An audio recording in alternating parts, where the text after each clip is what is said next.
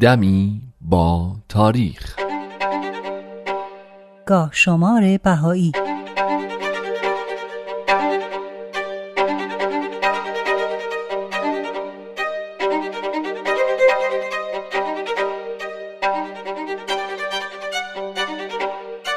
هفت اسفند 1266 خورشیدی 17 مارس 1888 میلادی چهار رجب 1305 هجری قمری در این تاریخ پروفسور ادوارد براون مستشرق انگلیسی وارد شهر شیراز شد. داستان از این قراره که ادوارد براون یه روز تو کتابخونه دانشگاه کمبریج دنبال کتابی در مورد عرفان و تصوف میگشته که چشمش میفته به کتاب ادیان و فلسفه های آسیای مرکزی نوشته کنت دوگوبینو و با مطالعه این کتاب در مورد دیانت بابی اطلاعاتی کسب می‌کنه و مشتاق میشه تا بیشتر در این مورد تحقیق کنه و به همین خاطر خیلی علاقمند بوده که به موتن حضرت باب و خواستگاه دیانت بابی یعنی شهر شیراز سفر کنه. ادوارد براون در مقدمه کتاب مقاله شخصی سیاه اثر حضرت عبدالبها نوشته مدتها بود که بسیار آرزوی دیدار ایران به خاص شیراز را داشتم و آن میل و آرزو اکنون بسیار فزونی گرفت. اما قبل از آن می‌خواستم شیراز را دیدار کنم از آن جهت که موتن سعدی و حافظ بود و اکنون بدان سبب می‌خواستم به دیدار شیراز نائل گردم که مسقط و رأس میرزا علی محمد باب بود.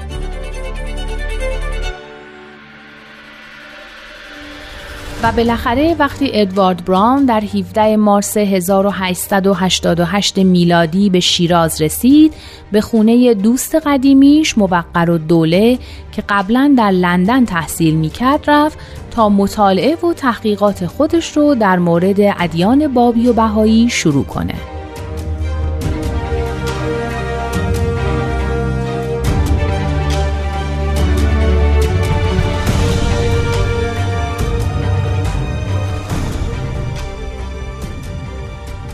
28 اسفند 1225 خورشیدی 19 مارس 1847 میلادی اول ربیع الثانی 1263 هجری قمری. زمانی که خبر گسترش دیانت حضرت باب در شیراز پیچیده بود عبدالحمید خان داروغه شیراز به دستور حسین خان حاکم فارس به طور ناگهانی به منزل حضرت باب هجوم برد تا یاران او رو که فکر می کردن در اون خونه جمع شدن دستگیر کنه. اما جز حضرت باب و سید کازم زنجانی کسی رو پیدا نکرد. از غذا چون در اون ایام وبا در شیراز شدت گرفته بود و فرزند خود داروغه هم مبتلا به وبا شده بود و حاکم هم از شهر فرار کرده بود داروغه راضی شد تا حضرت باب رو آزاد کنه. به شرطی که از شیراز خارج بشه و برای فرزندش طلب شفا کنه. حضرت باب هم به اصفهان رفتن و مدتی رو هم در اونجا بودن اما چون بعضی مقامات دولتی با ایشون مخالف بودن اسباب اسارت و تبعیدشون رو فراهم کردند. عامل اصلی هم گرگین خان بود بعد از درگذشت منوچرخان معتمد و دوله که حاکم اصفهان بود و به حضرت باب ارادت بسیاری داشت و به اون حضرت پناه داده بود گرگین خان از وجود حضرت باب در اصفهان خبردار شد و مراتب رو به محمد شاه گزارش داد تا شاید این خوشخدمتی باعث بشه به مقام حکمرانی اصفهان برسه.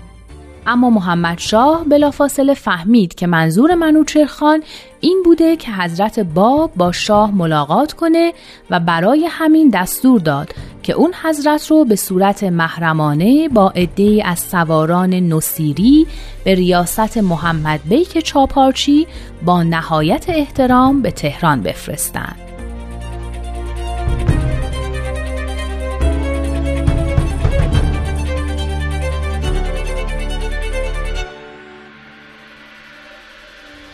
در تاریخ 28 اسفند ماه سال 1225 خورشیدی حضرت باب به همراه محمد بیک و سواران که منزل به منزل تا تهران حرکت می کردند وارد کاشان شدند.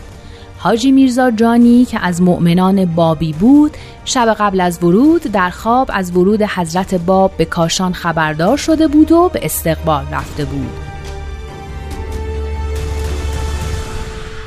حضرت باب سه شب مهمون حاجی میرزا جانی بودند.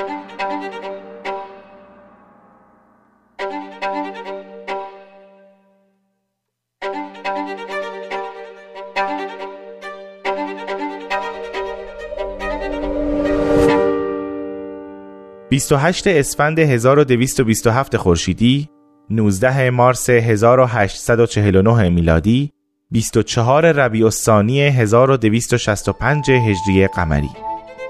بعد از شهادت ملا حسین بشرویهی در واقعه قلعه شیخ تبرسی جناب قدوس و اصحاب که مدتها بود در قلعه به دفاع از خودشون مشغول بودند در آستانه نوروز 1228 خورشیدی در حالی که لشکر دشمن برای حمله به قلعه در حال تهیه تدارکات مجهز مثل اراده و توپ بود مشغول تهیه لوازم برای برگزاری جشن نوروز بودن و با وجودی که حتی غذای کافی هم برای خوردن نداشتن به شکر همون برکاتی که داشتن مشغول بودن و سرگرم خوندن اشعار. روز 28 اسفند 1227 خورشیدی جناب قدوس ورقه نوشتن و برای اصحاب خونده شد.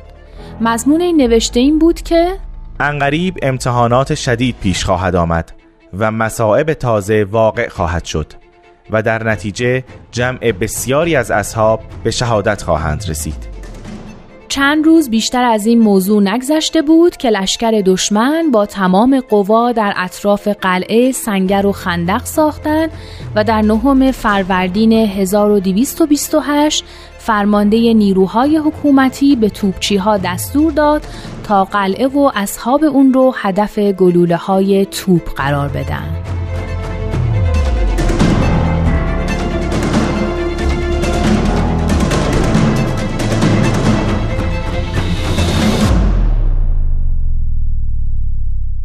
29 اسفند 1234 خورشیدی 19 مارس 1856 میلادی 12 رجب 1272 هجری قمری. حضرت بهاءالله که همیشه از طرف دشمنان مورد آزار و اذیت بودند بعد از تبعید به بغداد هنوز آرامش چندانی پیدا نکرده بودند که دوباره آتش کینه و دشمنی علیه ایشون برافروخته شد. اما این بار این فشار و آزار نه از طرف حکومت بلکه از طرف برادر ناتنی ایشون یعنی میرزا یحیی بود که با اقدامات نابجاش باعث تفرقه و اختلاف بین اقوام شده بود حضرت بهاءالله که مدتها بود از این حسادت و کینه خیلی ناراحت بودن دائما زمزمه های جدایی رو مطرح می کردن.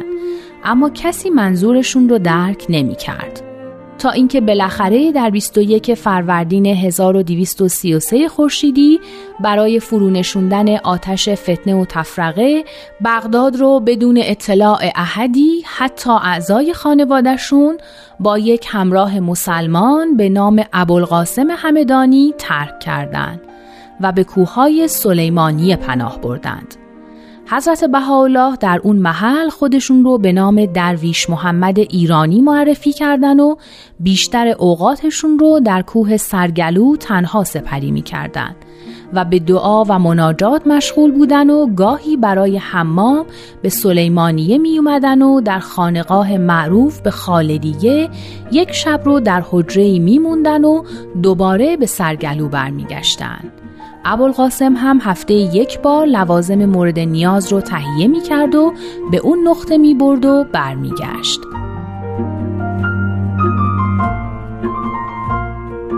حضرت بهاءالله بالاخره بعد از گذشت نزدیک به دو سال در تاریخ 29 اسفند ماه سال 1234 خورشیدی از کوههای سلیمانیه به بغداد برگشتند ایشون درباره این هجرت در کتاب ایقان میفرمایند قسم به خدا که این مهاجرتم را خیال مراجعت نبود و مسافرتم را امید مواصلت نه. و مقصود جز این نبود که محل اختلاف احباب نشوم و مستر انقلاب اصحاب نگردم و سبب زر احدی و علت حزن قلبی نگردم.